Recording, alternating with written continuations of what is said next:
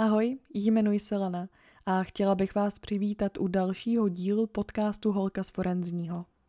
Dnes se podíváme na jeden případ z 20. let 20. století. Vrátíme se do Skotska a budeme se zabývat případem záhadné smrti dívky jménem Neta Fornario.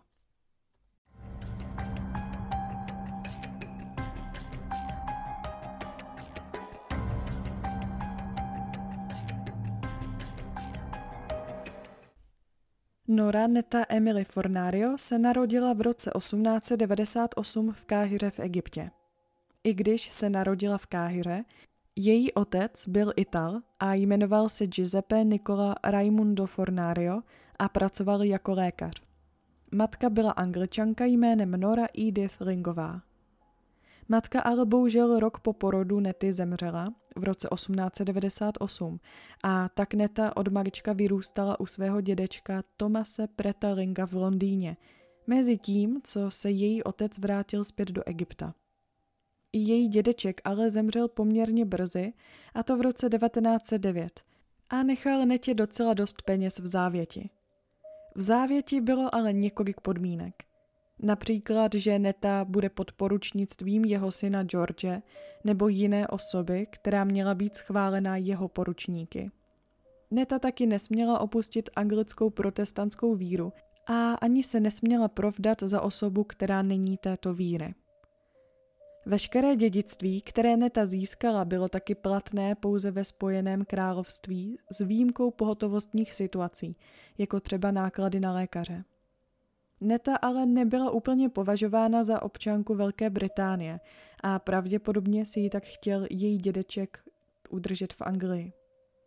Neta ve 14 letech začala chodit na internátní školu pro dívky, jak to tenkrát bylo zvykem, a poté, když jí bylo 25 let, 4. července 1922 konečně získala britské občanství. Její jméno bylo poté zaznamenáno jako Marie Nora Emily Edith Fornario. Neta byla považována za poměrně neobvyklou ženu té doby. Přece jenom to byly 20. léta 20. století a móda se začala docela měnit. Neta byla ale zkrátka svá. Šila si své vlastní oblečení, byla vegetariánka a ve vlasech často nosila připnuté dva copy. Většinu času navíc trávila v Itálii, a to možná ještě víc než v Anglii. V Londýně na konci 19. století a ve 20. letech 20. století začaly vznikat různé okultní spolky. Kolem hřbitova Highgate ale stále můžete najít různé spolky a okultisty a podobně a někdy je lepší se tomuto místu vyhnout. Když se právě Neta vrátila zpět do Londýna, k jednomu takovému spolku se přidala a to k hermetickému řádu Zlatého úsvitu. Hermetický řád Zlatého úsvitu byl tajný, ezoterický a magický řád, který vznikl již v roce 1888 a byl to taky jeden z nejvýznamnějších okultních spolků na začátku 20. století. A právě v spolusvobodném zednářství se seznámila se ženou jménem Dion Fortune, která byla nejenom autorkou knih, ale i v té době velmi známou kultistkou. Prvním zednářským učitelem Dion Fortune byl Theodor Moriarty, který ji ovlivnil v životě tak, že napsala knihu, ve které Moriarty představoval fiktivní postavu jménem Dr. Taverner. A právě tento příběh má poměrně důležitou roli v dnešním případu. Bylo v něm totiž to, co se stalo Netě Fornario o několik let později. O životě Nety se toho ale bohužel moc neví. Jen jsou známí její koníčky, které se skládaly převážně z magie a okultismu – Učila se o spiritualismu a jak vyvolávat duchy a démony a dokonce se aktivně účastnila různých okultních rituálů a nejvíce jí zajímaly víry a duše přírody. Neta byla svá a ukazovalo se to i na jejím vzhledu. Jak už jsem říkala, nenosila to, co ženy v té době, ale její oblečení bylo silně ovlivněno okultismem. Taky ráda psala a většinou pod pseudonymy – její knihy byly o okultismu anebo taky často o vílách. Nikdy byste jí neviděli nosit klobouk, kterému se v té době říkalo kloš, ale za to byste ji viděli nosit mnoho stříbrných šperků.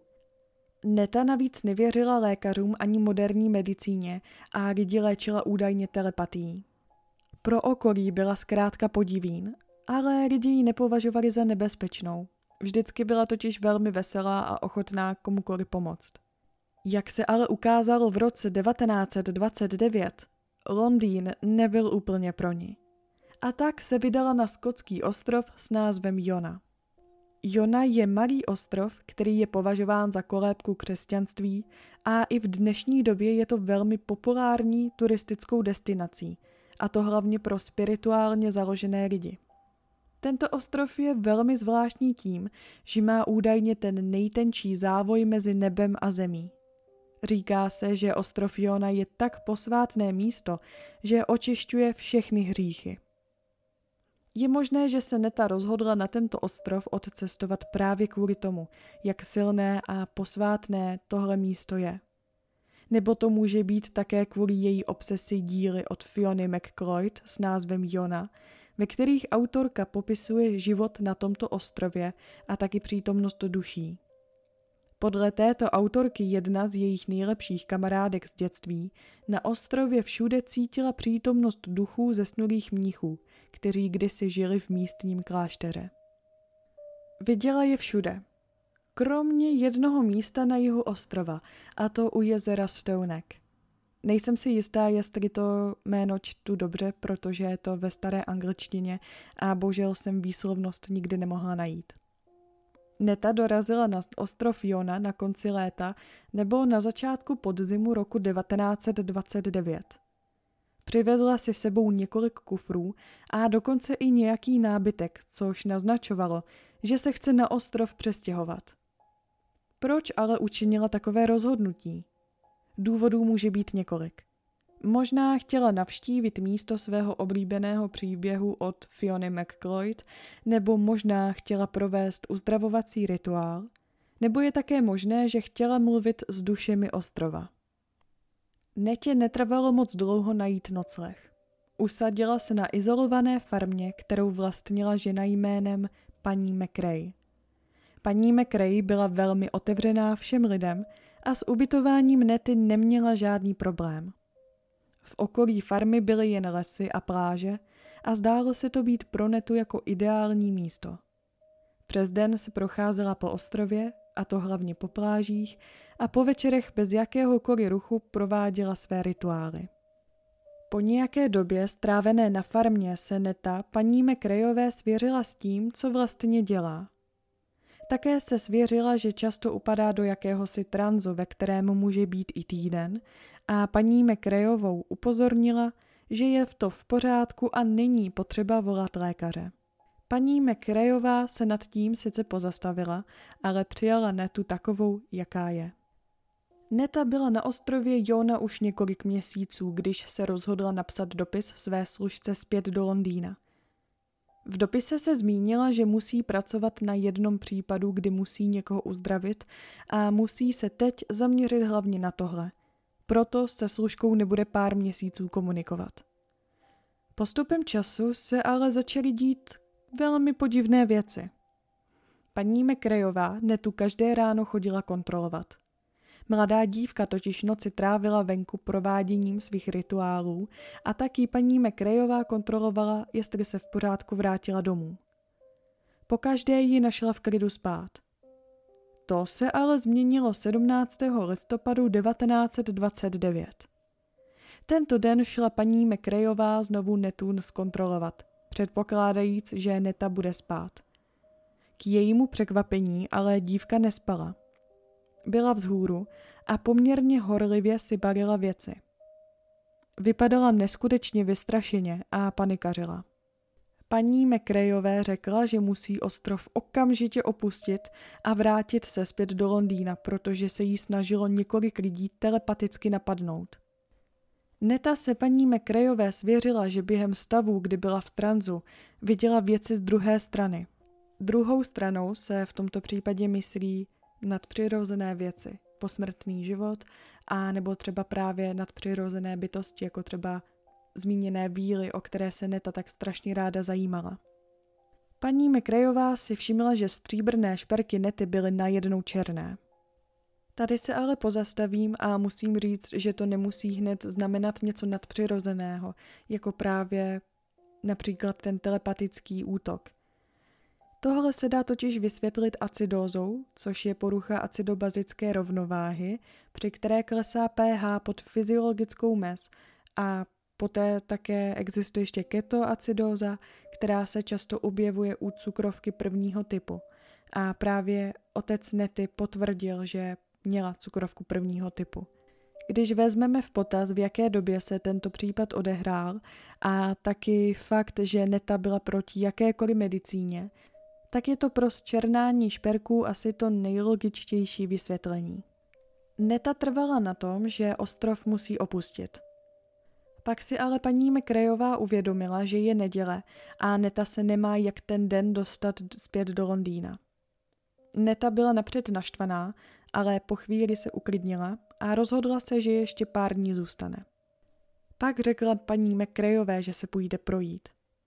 Paní McRayová z netinné procházky měla trochu strach. Když se Neta ale nevrátila ani do setmění, hospodyně si říkala, že Neta pravděpodobně stráví noc dalším obřadem a snažila se tak uklidnit své neustále narůstající obavy. Nakonec se rozhodla, že mladou dívku zase ráno zkontroluje, jestli se vrátila. Jak ale možná tušíte, Neta druhý den ráno ve svém pokoji nebyla. Zůstaly tam po ní jen její zavazadla. Paní McRayová věděla, že je něco špatně a tak neváhala a okamžitě zavolala policii. Začalo se po netě pátrat a do hledání se zapojili i ostatní obyvatelé ostrova. Po netě ale jakoby se slehla zem. Až do druhého dne odpoledne.